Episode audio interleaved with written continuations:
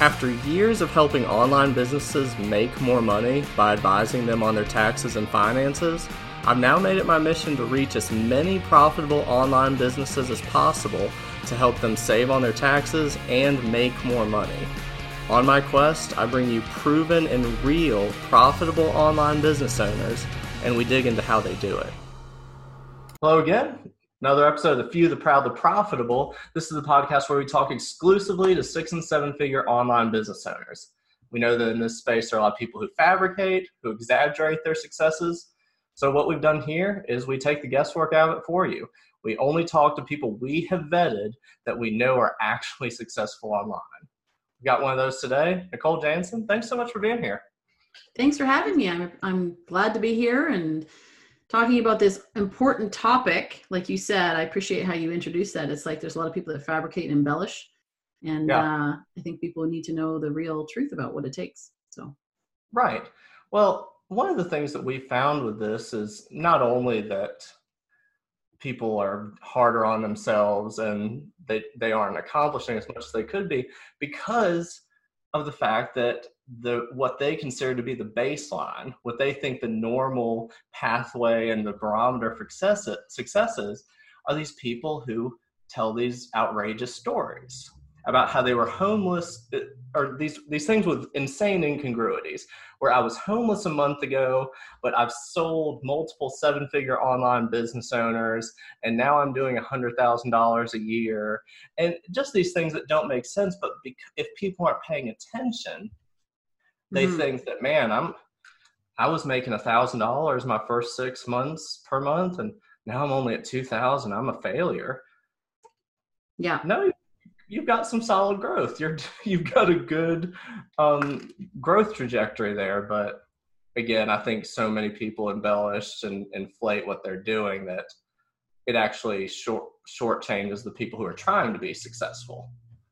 Yeah, there was a gentleman actually I spoke to a few years ago. We were in a mastermind together, and uh, I think his name was Alex. And uh, meet so many people over the years. I'm like, I think yeah, it was Alex. And uh, and we were talking about what we were doing and he said well I, I, write this article and it was for a very specialized magazine and he gets a lot of leads from that and he actually gets paid to write the article in this magazine and he said you know it's just a small time you know part-time business and whatever. So we were kind of asking him what the the revenue was and he was looking at scaling it up. And uh, it turns out that i think he was doing one article a week. So it's taking about an hour a week and he was um and he had somebody who would polish it up or whatever but you yeah. know what all that. And um but he was making six thousand a month doing it. And we're nice. like that's, that's pretty good you know? And but to him it seemed like a very small thing but because yeah he was comparing it to all these right. huge success stories. And and that's the thing with social media. Um you know we we see the highlight reels. We don't sure. see what's behind the scenes. And, and that's um, you know that's that's a challenge because people compare themselves they compare their raw material with somebody else's finished product right and um, and and realizing that it does take work i appreciate gary vee gary vaynerchuk because he talks about um, the grind he talks about the hustle you know in terms of like re- letting people know look this is going to take work and mm-hmm. it's going to be worth it. If you look at some of his initial videos in the beginning, yeah. if you look at some of my initial pod and listen to my podcast or some of my first videos, you know, I mean, they sucked, right? But you know, it, but they were real, but they were honest. They were like, hey, at least we were doing it, you know. My first video, somebody was like, you know, your lighting's off and this and that. I'm like, I appreciate that. Thank you for the feedback. And at least it's like done as you know. What, what, there's a saying. I'll, I'll coined this. It was one of my friends said this. Uh, he said, "Done is better than none." Mm-hmm. Right. So version version done is better than version right. none, if you if you will. And so you know, just get started. Well, yeah. I, there was one time I heard something along the lines of "better not perfect than not done." But for yeah. anything, like even just looking at the intro of this podcast we do, same thing not like this is amazing production quality now, but the first couple episodes, I just like, man, I just want to publish these and get them done because they're so atrocious the the video quality because I didn't know how to light the room at all. There's a the coach that we work with. He says something along the lines of, you know, that there's no shortcut to not sucking. That for for anything we're doing, you got to get the reps in. Yeah. There's no way for us to fast forward to actually being, even if we're reasonably, com- uh, we have a reasonable propensity for something. There's no way to fast forward to being fully competent without actually yeah. dealing with it. Yeah, I remember years ago, um, I was in a, a, business, a network marketing business, and one of the people uh, on my team finally did his first presentation. And I mean, he nailed it. Yeah. Like he was so good. And I said to him, Jerry, that was fantastic. And you waited too long. Yeah. Right? Because he waited Completely. until he was perfect, you know, mm-hmm. and should have just gone out there and done it. Right. Well, and clearly he got to the same point. But if he had, you would think that if he had been putting in the reps and doing it, and he either would have gotten to a higher point or probably would have gotten there a little faster. Yeah, he would have gotten there faster and he would have reached out to more people and his business would have grown even if he sucked a little bit people would have you know and they would have seen the progression of improvement whereas what happened is all his friends saw and said wow again highlight reels. So they saw him do this amazing presentation right out of the gate. Now he set the bar so high that when they got started they're like i can't do it until i'm perfect. And it slowed right. down his entire business so. Yeah completely. Yeah. all right so first thing that we normally do right at the outset. We're talking about everything else. Tell us who you are and what you do. Sure. So I am a business advisor, strategic business advisor. And so I work with entrepreneurs and business owners and helping them to grow their business, identify where they want to go, where are they right now, and what is it going to take for them to get from where they are to where they want to go and uh, what this what's the team that's needed the strategy that's needed the mindset that's required in order for them to step into that future. I also have a podcast as well and, and we were talking about that leaders of transformation. Um, leaders of transformation we've done over this the, this recording about 285 episodes and nice. had some amazing people on the uh, show. And yes my first several sucked uh, as well i think you know and uh, but we got them done and we got better at it as we went right. along but uh, but i love working with difference makers and world changers and you know people that really want to make a positive impact through a business of their own mm-hmm. how'd you get into that because coaching is always interesting to me because the pathways that people get in take to get there and also the niches and what their sort of specialty that they seem to deal with people is varies so widely so yes. how did you end up getting into that? Well, a lot of people nowadays, it seems like there are a lot of people getting into coaching because they see it as a as a way to make money, as a way to help people, but a way to make a lot of money, work from home, and so forth. Actually, that didn't yeah and you know and and so no but it is true right a lot of that's where they're like hey that's that's a great idea right. let's do that and i um i kind of backed into it because i've been doing it for about 15 years formally I've been in business for 30 years, and in that business, like I was describing with Jerry, and you know uh, that I was coaching entrepreneurs I mean, for a long time before I never saw it as coaching, helping them to launch their business, you know, understand how to market, how to sell, how to build teams, all that for years.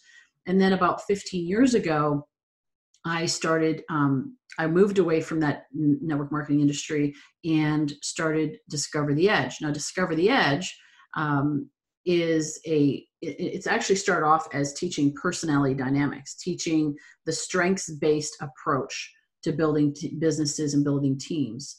Doing you know doing what you love doing what you're great at what you can make money at bringing that together to build a, a solid business.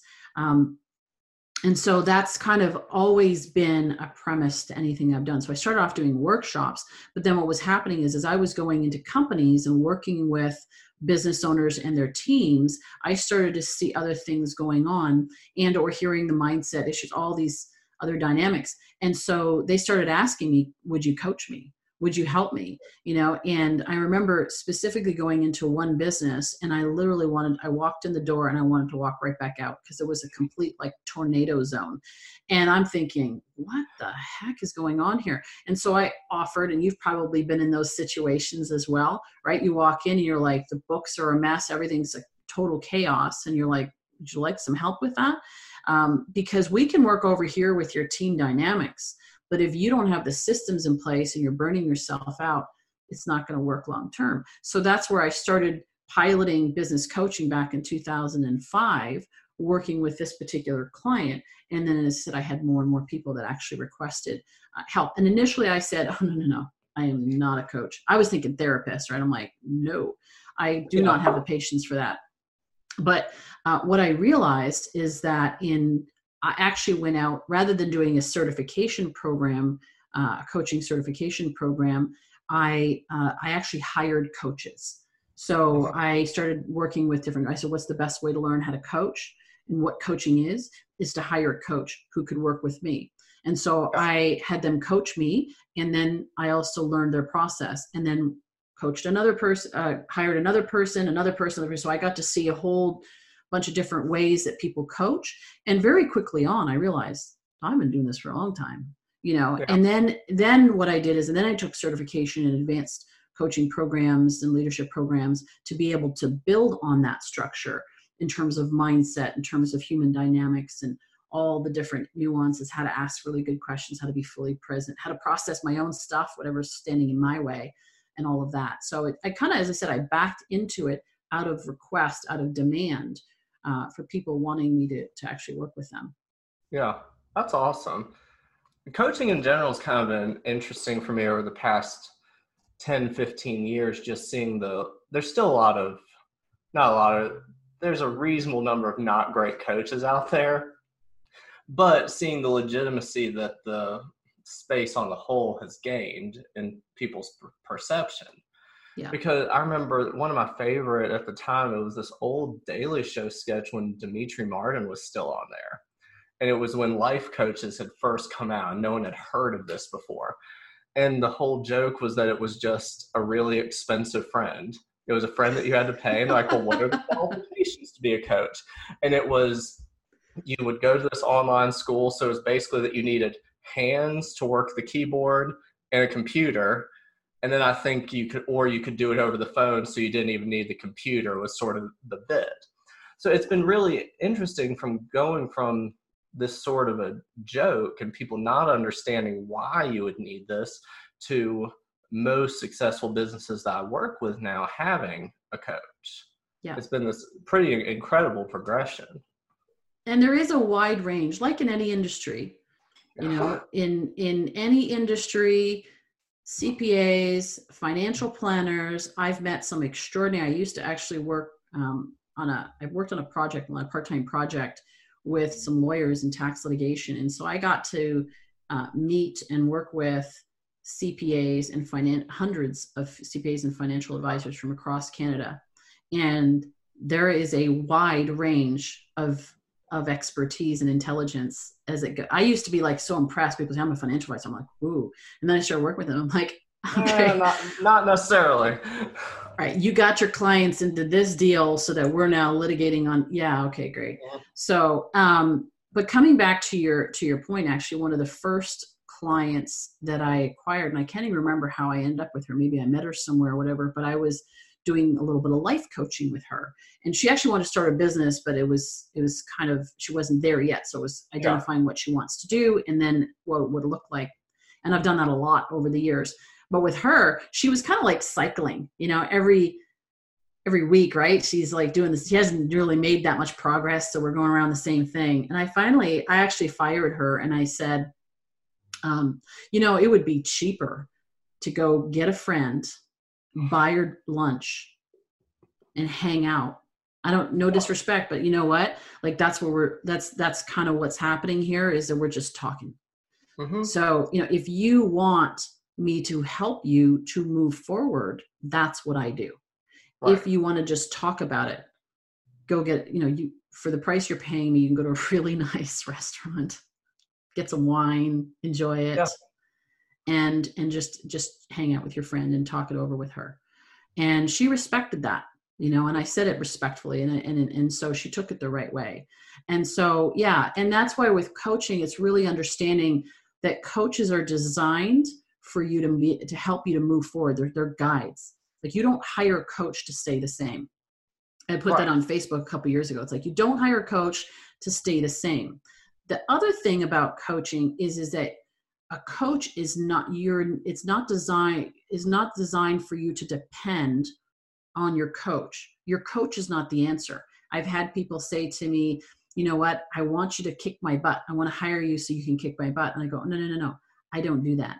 Sometimes i will kick somebody in their in their butt and get them going. But that is but if i have to if i have to kick your butt to build your business then there's deeper issues that we can we can address the issues but I want you to be in a position where you get up in the morning and you're actually excited about what you're doing. That I don't have to motivate you to get it get up and get out the door. Well, especially with what you do, because we have the same conversation because everyone hates counting so much. People are like, yeah, just harass me, just keep on me, keep on me. And of course, to an extent, that's part of our job. We'll make sure you don't miss deadlines, we'll check in. But we're also not your babysitters you yeah. got to take some degree of ownership and what we deal with we'll work with people on everything in their business. When we're talk when we're talking everything over we'll we'll touch on operations marketing pricing structure but we largely focus on this one little piece of the business. So especially with yours where it's this huge overarching thing where it's the entire strategy them sort of wanting you to be a a surrogate CEO is problematic. Yeah, and a lot of times is like they that's exactly what it is is they want somebody else to take their vision i was talking to somebody a few months ago who created a, a piece of equipment that literally has the, the opportunity to change to save lives and to change the world from a, it's a it's a it's a medical device and he and i said so this is like a no-brainer right? Yeah. What's standing in your way? And and he said well he says i'm looking for a ceo somebody that can take this and run with it and so forth. Now that guy knew how to sell. He's a technical guy developed it but he uh, an engineer that knows how to sell basically right? So that's i'm an, like that's an unusual combination to start. Yeah and i'm like dude you're waiting and he's been waiting months for that see somebody to, to find the right person. I'm like you need to be that right now. Mm-hmm. and you will live into you will live into that and grow into that. And if you would like coaching around because actually what he was looking for was a ceo and i'm like no no no but i will coach you to be the ceo right? So that you can lead your company because you're the visionary. You you're the one who knows the most about what this is what this can do and all the reach and the far reaching and you know how to sell. Now if somebody doesn't know how to sell and I've, there's certainly times where i've worked with business owners and i'm like look you're the inventor. You need to have somebody else because there is like there's there's a total flat spot for that right. that's different. But yeah it's eh, you know and it's it's sometimes it's frustrating because you, you're looking at them and going this is a no-brainer like let's do it. But right. they have to see it for themselves. And that comes back to even with finance you know and and tracking their numbers, tracking their their their uh, finance. It, it's good to have that accountability, the accountant, right, to hold them accountable to that. They have to understand why it's important.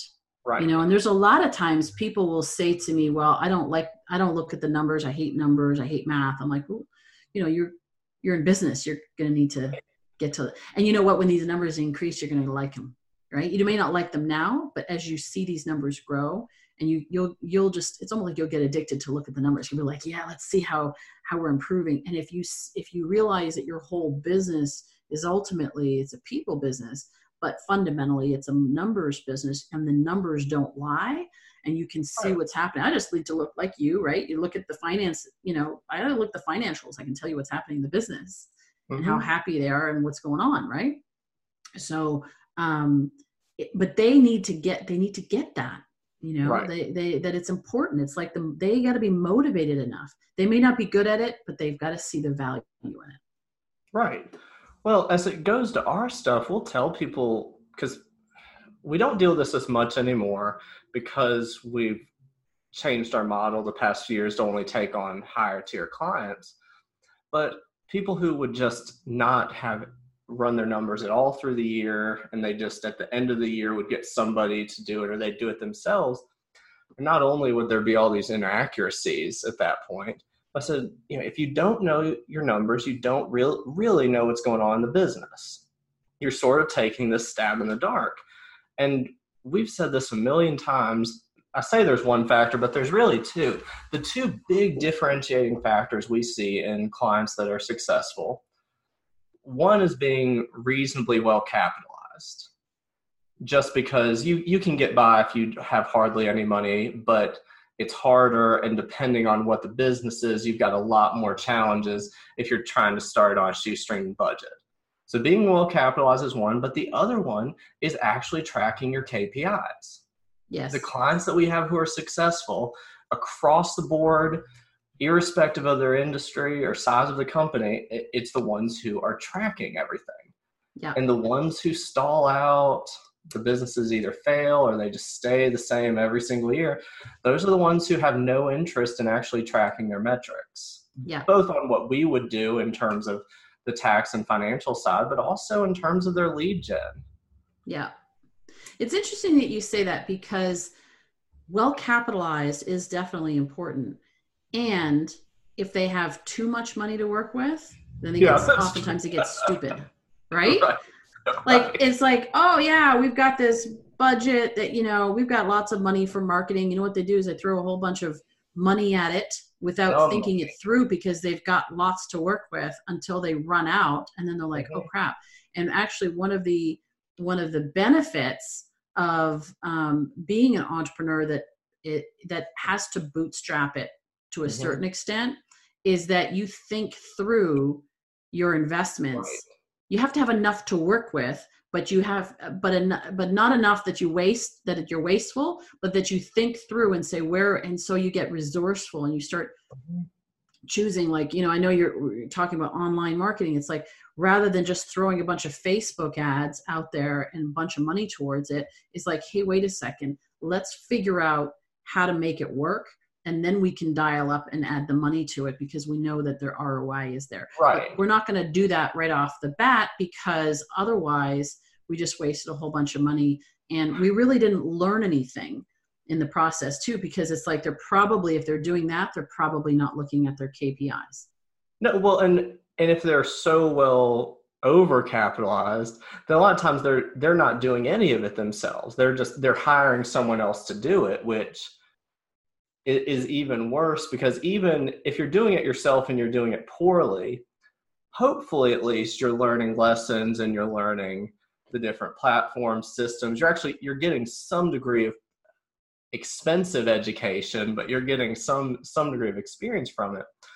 People who are super just have more money than they know what to do with will just burn it and outsource every bit of it and then they don't even learn yeah. why it didn't work yeah you got to be competent enough that you can actually identify when you're hiring somebody on board mm-hmm. that you actually know you're intelligent enough to recognize somebody that knows what they're talking about versus right. somebody that doesn't i personally you know we talked about this before even booking this interview it's like look i, I don't consider myself i'm certainly not by any stretch of the imagination a digital marketing expert but right. i understand what needs to happen and and i understand the process mm-hmm. enough mm-hmm. that i can recognize the people that know what they're talking about and the people that are still figuring it out right so you know or or just settle for certain results like oh yeah we get a bunch of likes or we get a bunch you know i had a I had a client of mine last year and she's like well i have 20000 people on linkedin you know but but nobody's liking my posts. Well, somebody, she paid a lot of money for somebody to build up her LinkedIn, right? But with who? With how they do it.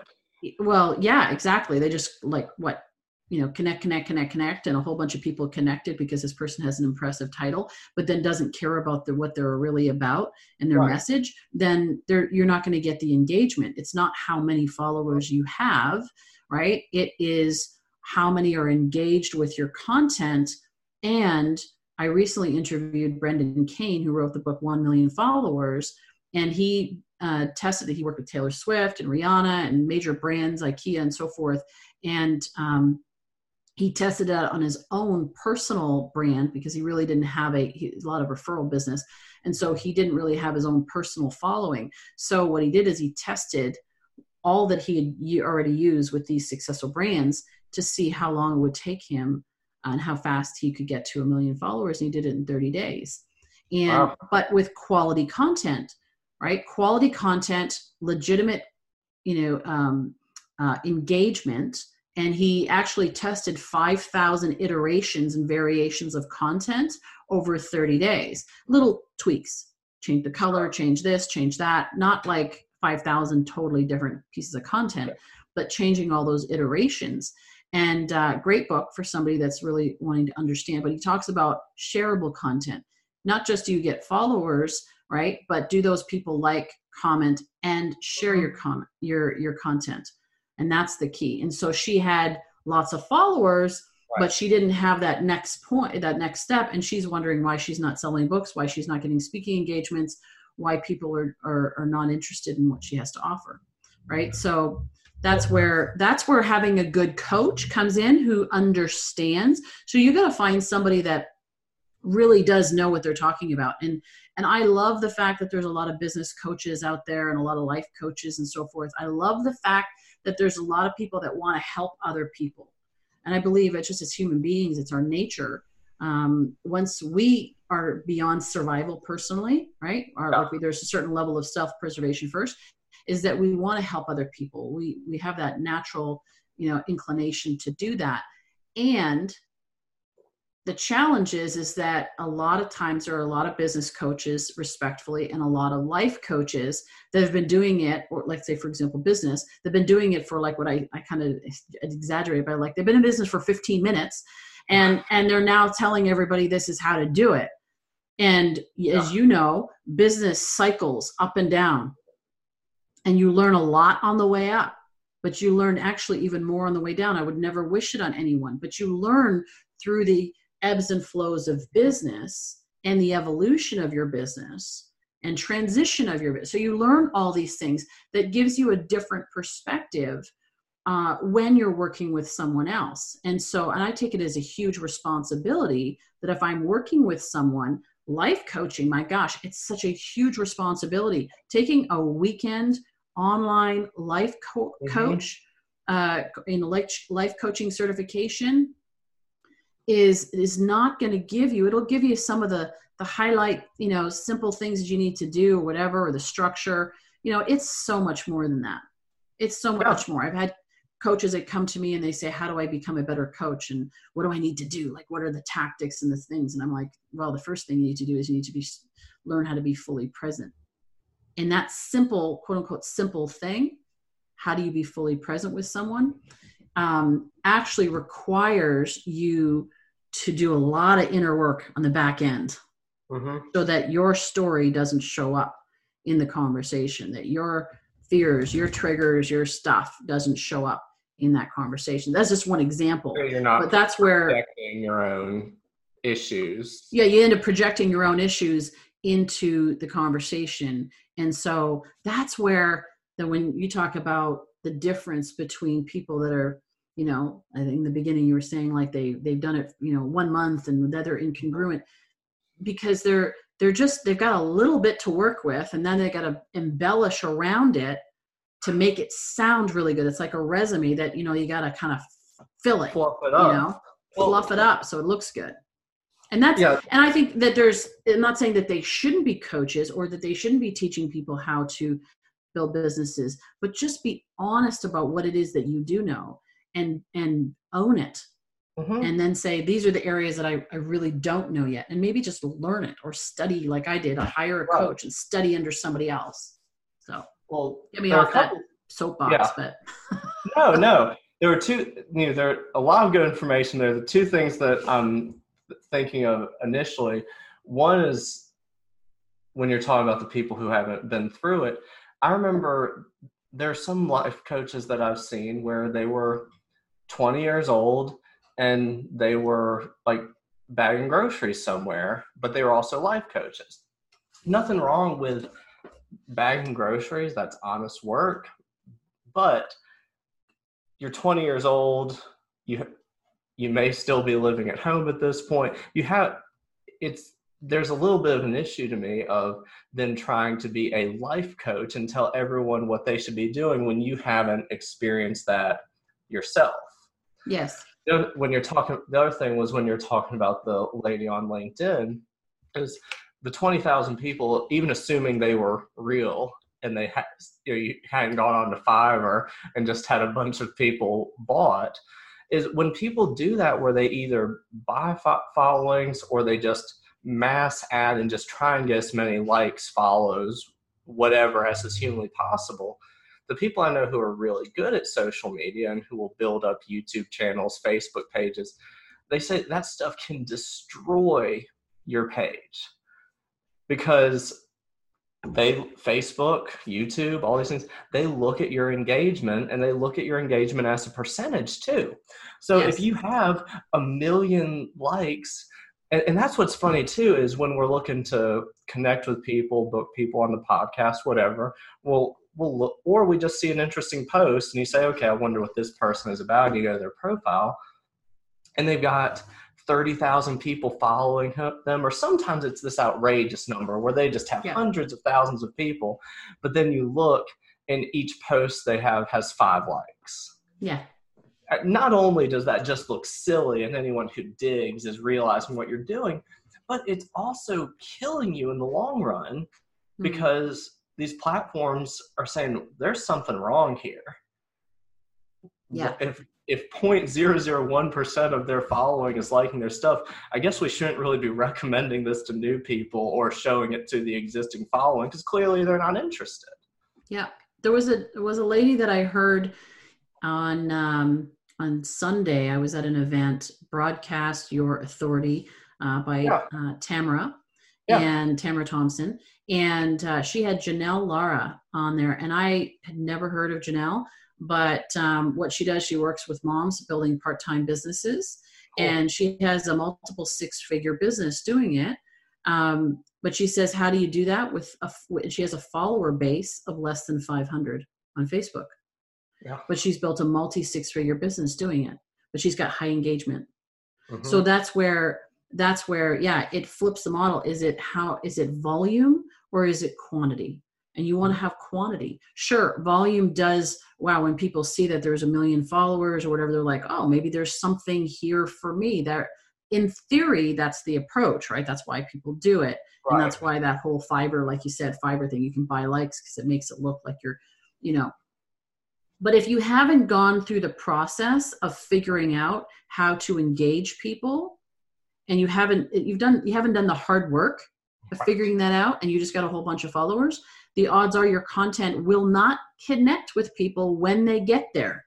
Mm-hmm. Because that's how you do trial and error, test and measure, and figure out what works and what doesn't work. That's how you, when you build your following, right? And so as I look at mine, I go, okay, how, what do people respond to? What do they not respond to? In Brendan Kane's book, um, which I mentioned, uh, 1 million followers, he talks about the different archetypes, right? So some people, they, they, you'll notice they post comedy right? They post all these funny posts. I have a friend of mine who all she pretty much all she does some thought provoking, but a lot of it's just like some of the funniest posts mm-hmm. you'll ever see on Facebook.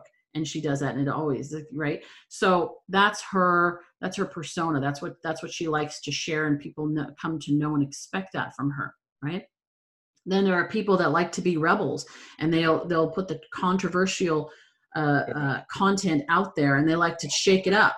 And that's another that's another style. Like for me it was there was one that was called like harmonizing and i thought yeah i think that's that's where i kind of fit into that right? Is like i like to harmonize i like to uplift people and encourage people and i had somebody uh, once who a friend of mine who said um, you know you're too politically correct or you're too uh, warm and fuzzy. You need to go but what he was is he was the rebel type. So he liked to stir it up and put risque things on there and and challenge and get people to be pissed off and love and hate and kind of like that frank kern they either love you or hate you. And you know yeah. i'm like that's for you but that's not for me. That's not what that's not the message that i'm looking to invest in and put out there. And so you got to right. know what that is for you. Right. If i'm not a huge fan of the controversial stuff in general and there are some exceptions to it but my biggest complaint with most of the people who do it is i don't think what they're posting is what they actually believe I, sometimes so it is and sometimes it's not. Yeah, they just do it for the, the yeah, they just do it for the little shock they just value. Know it's going to get people mad and that they're going to get this engagement, which goes to another thing altogether. We've already talked about how there's a difference between an engagement versus just the number of likes you have. But the other thing that I think people miss out on is taking engagement to actually getting a paying customer. Yes. Because people sometimes will synop synonymize those synonymous maybe not. They make them synonymous in their minds where they think okay i'm getting all these likes i'm getting all this engagement and comments this is great i'm killing it. But what percentage of those people are actually buying? And yes. the example i'll think about is it's the people who are snapping themselves in you know it's the dude who's wearing his speedo or the girl who's in the bikini and you're taking these photos and yeah everyone's getting likes because all the dudes and the girls are like yeah i like this picture but does that mean they actually want to work with you that they respect your opinion that they're going yeah. to become if you're a fitness if you're a fitness sure. trainer sure, sure that works it's interesting because i i think it was gary vee on linkedin who said uh nobody shares just look at it. Nobody shares somebody else's selfies. Right. They don't. Right? Because why would I share your selfie? I might like it, I might comment on it, but will I share it? And that's what more and more is there's more and more content out there. The algorithms are looking for shareable content, right? Mm-hmm. So Instagram's a little bit different because you're not, you know, sharing a little yeah, different way. But but when you think about Facebook or even LinkedIn, like is it shareable content? And so, yeah, it's great to put selfies out there, but that's why even for me, I'm like, we were talking about this before. I'm actually more of an introvert. And mm-hmm. so I don't, I don't like, I don't need to put myself out there. I don't feel, I'm just like, no. And you know what? I hang out with a lot of amazing people and I don't do selfies after we go for lunch or whatever, because I kind mm-hmm. of feel like it, it, sometimes it's fun to do that, you know, and, but like if you do that all the time, then it's kind of like you're just, I feel like I'm using, and that's just my own little voice in inner conversation but it's like yeah. i feel like i'm it's like getting an autograph from somebody. It's like hey we're friends just so you know. So you should like me because this person do you know what i mean? Like i yeah. that's i'm not there for that. I'm there to connect authentically with this person. And if i want to take a picture because i want to capture a memory of it mm-hmm. that's different right? I want to capture that memory but a lot of times people will do it because i've had them do it with me is they're like, hey, let's just get this selfie because we want to put it up on social media. And it kind of it, it's like, well, we can do it, but is it is this about you and I capturing a memory, or is this about you using it as a marketing tool? Or is it the so, fact that you can tag me in the photo now and yeah, all my followers Yeah, and so so exactly. And so to your point about are you getting customers, this is where um, all of the what's your favorite color and you know all these like people will put questions out there and they'll get people to comment on that because it increases you know it works for the algorithms. Great. I'm like okay well that's awesome. But you know how many people are actually hiring you you know just because now you know their favorite color? But if you can engage the point is is that if you and i know understand the psychology is if they get to know like and trust you right then they're going to be more inclined to work with you when you do share some other content so you've got to if you're going to do that you've got to weave it in with some other you know mm-hmm. uh, with your with some quality content so that you n- make sure that you're known for for what you want to be known for and right. like for me i want to be known as uplifter i want to i want to be known as somebody that empowers people and as a business you know expert and advisor a podcaster. And so those are the types of things that I put out there. And you're also going to be patient um, with with putting your content out there and not be like, I'll put this out there and nothing happened. Like what, you know, maybe I'm not doing it right or I've got to give up. No, no, it's, it takes time for people yeah. to get to know, like, and trust you and to watch your posts and, and start following, you know, what you're doing. And I've had more and more people will say, you know, yeah, I've been following for the last number of years. I went to this event, like Tamara's event, and there were people there. I'm like, hey, I've never, we're on Facebook, we're friends on Facebook, yeah. but I've never met them in person or whatever. And, uh, and we're like, oh my gosh, I, you know, great to see you and whatever. And they're like, oh yeah, I've been following your post. Even Tamara, right? She had reached out to me and she, hey, I've been following your post. And it's like, wow, that's awesome, you know? But yeah. if I, all I was doing is posting selfies or whatever and like, you know, bikini pictures, which you know you probably mm-hmm. wouldn't want to see anyway. But you know, if if I was posting those things, like, would she have reached out to me and say, "Hey, I see you as an authority, as a business, you know, leader and a podcaster and, and a media authority, and would like to have you at my event"? Probably not. She might have known who you are. Yeah. Oh yeah, that's that's the lady who posts all the selfies. Yeah, I know yeah. her, but yeah, or yeah, all the cat videos or whatever the case is, you know. Yeah, well, it's funny in there you're talking about just the amount of time it takes for that stuff. And that's one of the reasons why I'm such an abject failure in a lot of my social media is because I am naturally introverted.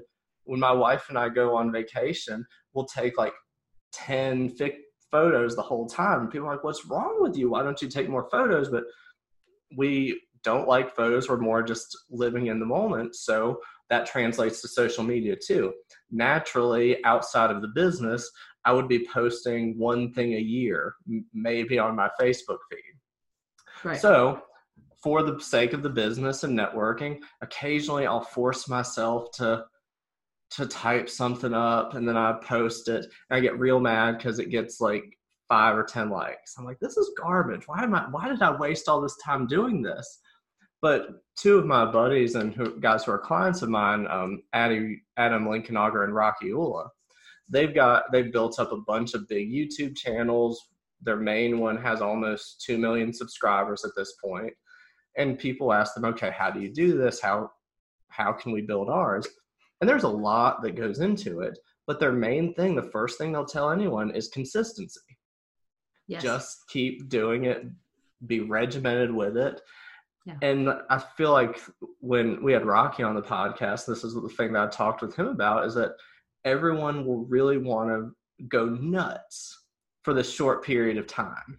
We all want to we we go on a diet and we're going to do 800 calories a day and we're going to exercise 4 hours 4 hours a day. And we just yeah. go crazy with it, but then you burn yourself out versus yeah. if we if you can just have the discipline to keep up with the unpleasantness, the lack of, and in this case, the lack of engagement, then over time that really does work. But it it's hard to do that. Well, and and also consider this. I actually love what Janelle said on the weekend because she was she's she's really big advocate of um, Facebook Lives and um, and she has a lot of people that say i don't want to do it because i don't want to look you know i want to be on video and whatever. And she says are you doing this for you? Or are you doing this for the people that are going to be listening and watching? And yeah. and when you shift it to say i'm not doing this post because i'm like you i'm like oh i don't need to i actually don't need to post. I'm on facebook you know i always used to say i'm on facebook because of my business mm-hmm. um, and or to see my nieces and you know, uh, right. and my family because they're my nieces are all on, and so forth, uh, and my friends. But um, when I realized that this was an incredible tool to be able to encourage, to uplift, uh, to help people with something that is a challenge for them, and so then it was not about me and even being vulnerable. I'll give you another resource, um, Ditch the Act, which comes out in a couple of days. Uh, Leonard Kim and Ryan Foland uh, wrote this book. And uh, Leonard actually was an epic failure in his own mind and in his bank account and all that. I think he was living on his grandmother's couch. And rather than pretend, because he was trying to keep up the act, rather than pretend on that, he actually went on years ago, he went on on Quora and just started writing about his epic failures and how he felt and he was getting vulnerable and he started to get a following and like a huge following like a hundred thousand people are following his posts. He now writes for inc for entrepreneur magazine for forbes. He had many publishers that actually came to him and said what are you writing? He said nothing. Um, like in terms of a book they said well we'd like you to you know what, what have you got? And so then he was like well if i was to write a book what would i write a book about? Because i now have publishers that are actually interested. He's got a following over half a million people and growing. And he, they, the book is all about uh, the levels of vulnerability, how to build a personal brand and and and be vulnerable in a safe and authentic and effective way that helps you build yeah. your brand and connect deeper with your audience. Right. And so when you do that, there of not going too yeah. over. No, but it's it's it, but the thing is, it's so powerful. When I started to share, uh, initially, again, because I'm a private person, I wasn't sharing my challenges. And I learned growing mm. up, and especially the business that we're we're in, you know, we have teams and everything. You didn't share the challenges you were going through. Like everything was great, right? How are we doing? Fantastic. Never better, right? And so Please so, join my team. Please join my yeah, team. or even like you're not gonna say I'm having a bad day because then you're just gonna bring them down and so you know so you want to uplift people because you know that people are constantly need to be uplifted. So i took that into social media where i would encourage people and and so forth but i wasn't necessarily sharing some of the challenges that i had been through and or that were going through.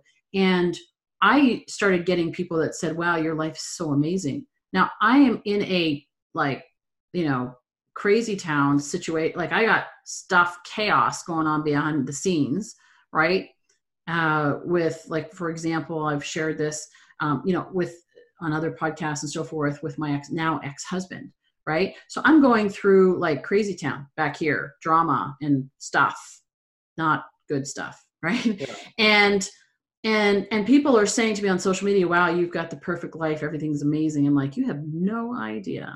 You have no right. idea.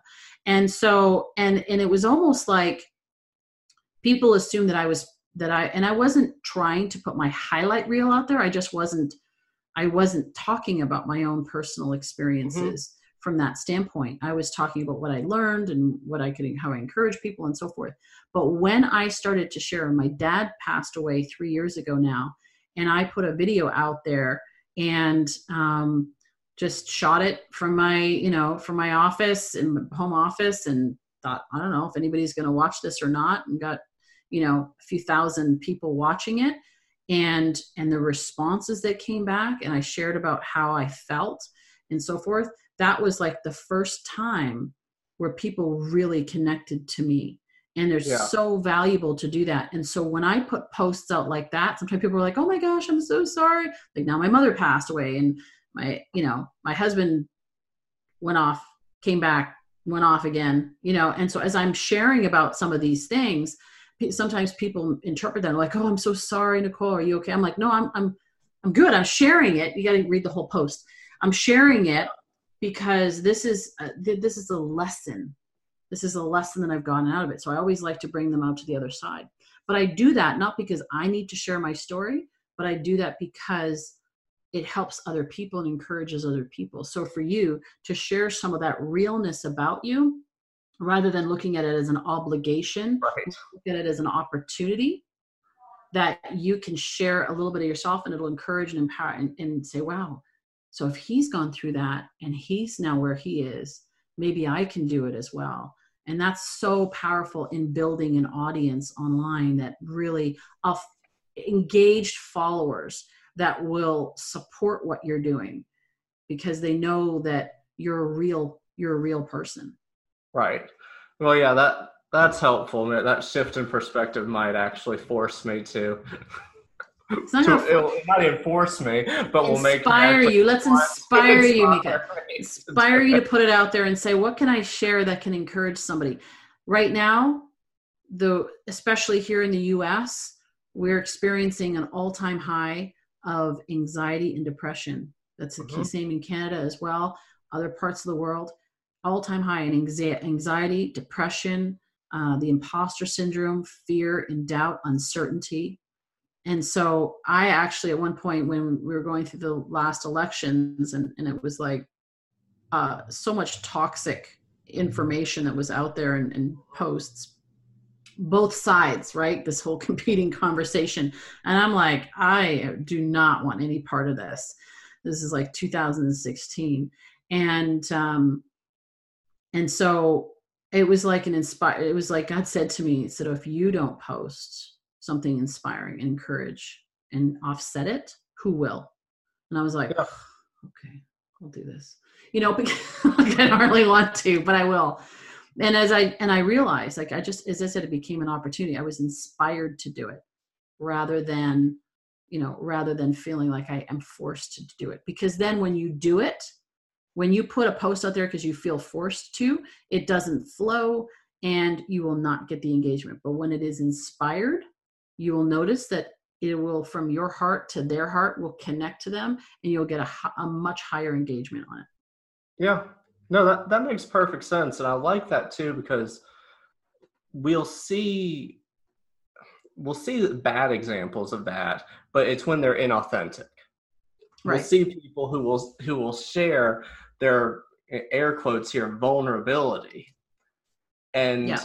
they do it manipulative. But, exactly. But if you're actually sharing what your real story is what you really are then yeah. that's powerful and hopefully helpful to the people who are listening or reading it. And i've had lots of people that have reached out to me based on those posts and saying nicole can i have a conversation with you? that have turned into clients yeah, right? I can see that. So that's where when you say, okay, how do we take engagement and Facebook or Insta or LinkedIn or whatever? How do we take the following and translate it into business? Mm-hmm. Where from a business perspective, the rubber meets the road. It's through it's through that is now you take it from offline, uh, sorry, online to offline. Mm-hmm. Ultimately, at some point, you got to take it offline you know you may go through a website and if you have a, a course an online course or whatever great you can sell a low end cost or even like high ticket high ticket items you can sell them through a website or whatever but you're you you know you've got to work you've got to have videos you've got to have things that will get people to know you like almost as though they were on the phone with you um, yeah. but for a lot of you know the most effective for me and i can only as i say speak to what i've seen but also what i've done myself is that um, for me, when I connect to somebody, it's one thing for you and I to watch a video of each other. It's a very different thing when you and I sit here and have this conversation, yeah. right? We know each other a lot more. We're con- much more connected. And so, if you can create opportunities where people can get to know you, really know you, and you can share that, um, create shared reality, right, between between two people, then you have a much higher chance of creating a client. And for me, especially as a coach, because I don't want to just sell my coaching program to anybody, um, I want to make sure there's a right fit, that I'm the right coach for them, and that they're yeah. the right client for me. And so, in order to do that, I need to take them through a process that can be done through applications and questionnaires and so forth. But when it comes right down to it, you want to vet people, but ultimately, at some point, you got to get on the phone with them if you're going to sell them a private coaching program or a group coaching program, especially group co- coaching programs where you're going to put actually a group of people together. You want to make sure that you have the right people uh, that are working, that, that you know there's like a right chemistry that you're developing there or mastermind or something like that. So you bring it and you take it offline. And some of the most effective uh, people that I've known, even on LinkedIn. They don't try to sell you in the in the messenger right after you connect with them and say, "Hey, buy my e-book." I forget who said it. Somebody very eloquently said, "I don't know anybody who wakes up in the in you know in the morning and says, "Wow, today what I really need is another ebook," um, or "I need another free download." Nobody is saying that. Yeah. Right? But what they would like is they want a solution to their challenge uh, they want to, you know, meet great people. They want to connect on a deeper level. Um, and so, how can you create that uh, for people and just be real? For heaven's sakes, talk to people like you would your best friend. Mm-hmm. You know, hello. You know, how are you today? You know, would you like to sit down and have a, you know, like, come on, right? Would well, you talk to people like that normally? No. Well, that's what we are having some other episode. We did this. I can't remember which one said it's like people forget that this is still a human interaction. And yes. what would be helpful is if people imagine, okay, let's say you're at a networking event, you're at a party, you're at some actual real social event is this the way you would approach it would you just walk up to people maybe not even say hello and just launch into this three page tirade and sales pitch or would you actually have a human conversation with them. But online especially it seems like people sort of i don't know if they think it's they're it's a shortcut almost or they're just trying to you know it's a volume game for them. They, they're just trying to hit as many people as they can. But it's like they they they forget about basic human interaction and psychology and just try and go straight to a sales pitch. Yeah. Yeah and that's where you realize that it is simply a tool a few years back somebody said to me as the social media and internet was all you know becoming very popular and somebody said to me oh nicole like nowadays it's all about relationship marketing. And i was like um i, I actually have news for you. It's always been relationship right. marketing. Yeah. The principles of business have not changed ever. The mm-hmm. principles of business really haven't changed. The practices change and so when you understand that practices change, it's not about right now it's video, right now it's podcasts. A few years ago it was, you know, something else. It's just like it evolves, right? And before internet, you know, we used other means of doing it. And so all those are all practices. Methods change, principles never do. And so when you understand that, you use it as a tool. It is not a principle. So social media is a tool to be able to create quality relationships. It gives us the opportunity to meet people that we would never, you and I probably would have never met if sure. it wasn't for social media and the internet. And so you're over in, you know, in Virginia, I'm here in San Diego.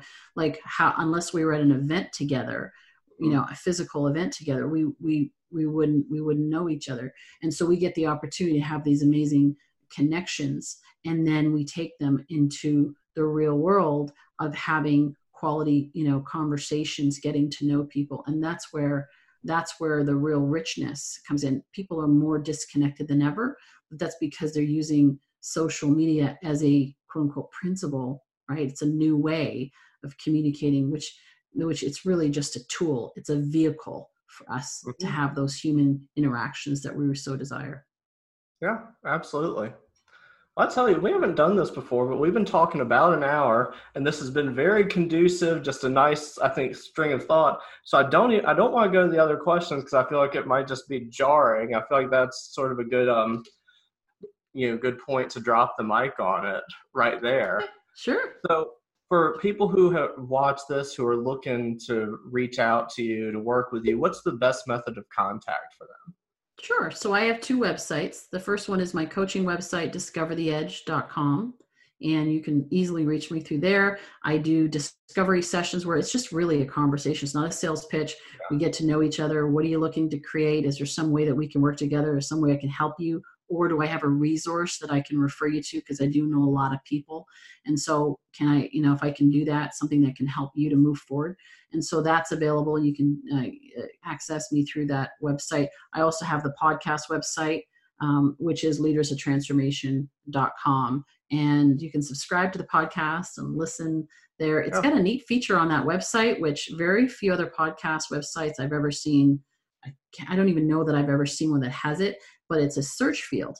And so you can actually search a topic and oh, nice. um, yeah, I, I initially didn't I didn't think about it that way because like the, you know WordPress is is you know it says like you add tags and so forth, but they say it's really not for so SEO, right? So I'm like, okay, well, and then I realized no, this is good. This is for me because when I'm going back to reference people or I'm sending people and saying, hey, somebody who you know, as a CPA or talk about money, I can just type in money, and then all the people that you know right. have that as an expertise, they come up, and so it's a really cool tool. Um, and it's also we also have the categories uh, listed there in terms of the different areas. So yeah, check it out. There's some really great episodes on there, and uh, once this comes out, we'll make sure that ends up on the on the media page on both of those websites. So uh, this interview can can be uh, watched and heard by all the people that are going to those websites. All right, sweet. Well, thanks so much for being on here again. This has been a lot of fun. Yeah, my pleasure. And of course, I'm all on social media as well. You can find me there as right. well. But yeah, right. thanks for having me. And this is a great conversation. Yeah, I really enjoyed it. Just you're a great uh, host and conversationalist. So thank yeah, you. Yeah, I mean, I, I, had a, I had a blast on this one. Like I said, this is the first time that I can remember that it took us five minutes in for me to ask you who you are, and I think that was the only question we asked the whole time. So this this has been a good one. Yeah, that's good. All right, cool. Thank well, you. and to everyone watching, thanks so much for being here again on A Few the Proud the Profitable, where we only talk to legit online businesses. We'll catch y'all next time.